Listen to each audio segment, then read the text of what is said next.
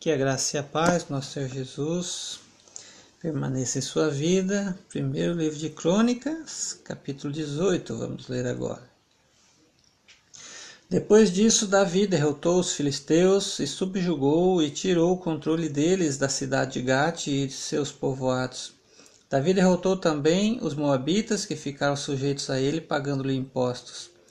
Além disso, Davi derrotou Adadezer, rei de Zobá, nas proximidades de Amate, quando Adadezer tentava obter o controle da região do rio Eufrates, Davi se apossou de mil dos seus carros de guerra, sete mil cavaleiros e vinte mil soldados de infantaria. Ainda levou cem cavalos de carros de guerra e aleijou todos os outros.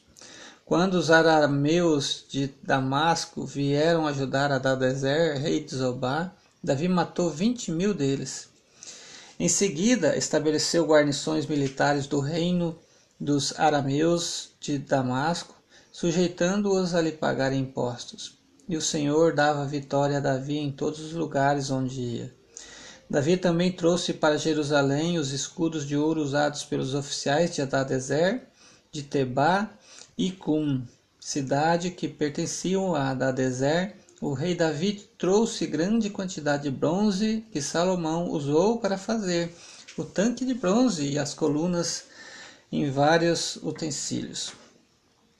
Quando Tou, rei de Amate, soube que Davi tinha derrotado todo o exército de Adadezer, rei de Zobar, enviou seu filho Adorão ao rei Davi para saudá-lo e parabenizá-lo por sua vitória na batalha contra Adadezer que tinha estado em guerra contra Tou, com Adorão, é, mandou todo tipo de utensílios de ouro, de prata e de bronze.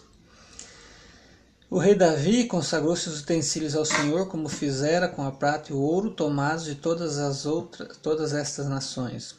Edom e Moabe, os amonitas e os filisteus e Amaleque, Absaí, filho de Zeruia, derrotou 18 mil edomitas no Vale de Sal. Depois colocou guarnições militares em Edom, sujeitando todos os edomitas a Davi. O Senhor dava vitórias a Davi em todos os lugares para onde ia. Davi reinou sobre todo Israel, administrando o direito e a justiça a todo o seu povo. Joabe, filho de Zeruia, era o comandante do exército. Josafá, filho de Ailude, era o arquivista real. Zadok, filho de Aitube, e Aimeleque, filho de Abiatar, eram sacerdotes. Saúza era secretário. Benaía, filho de Joiada, comandava os Queretitas e os Peletitas e os filhos de Davi eram seus principais oficiais. Essa foi a leitura do capítulo 12. Que Deus abençoe a sua vida. Capítulo 12. Do capítulo 18. Que Deus abençoe a sua vida com esta leitura, no nome de Jesus.